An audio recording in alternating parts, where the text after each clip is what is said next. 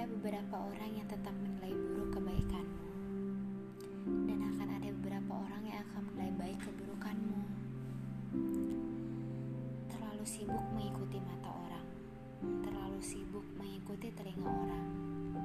Sampai kapan sih mau meletakkan bayang-bayang orang lain di dalam diri sendiri? Gak apa-apa kok orang lain menilai buruk, tapi jangan lantas langsung berubah jadi semakin buruk ya. Gak apa-apa mereka menerka-nerka masa depanmu akan sangat buruk. Asal kamu jangan langsung jatuh terpuruk. Orang-orang tidak berhak mengusik kita. Jangan terganggu hanya karena mereka terlalu berisik.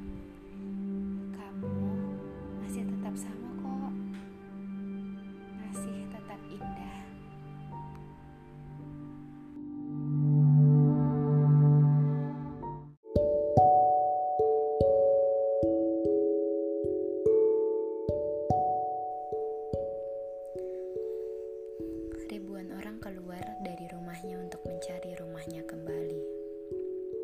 Rumitnya manusia membuat segalanya menjadi terlihat lebih menarik.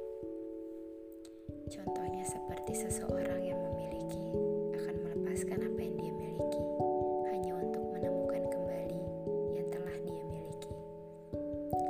Apakah dengan begitu manusia disebut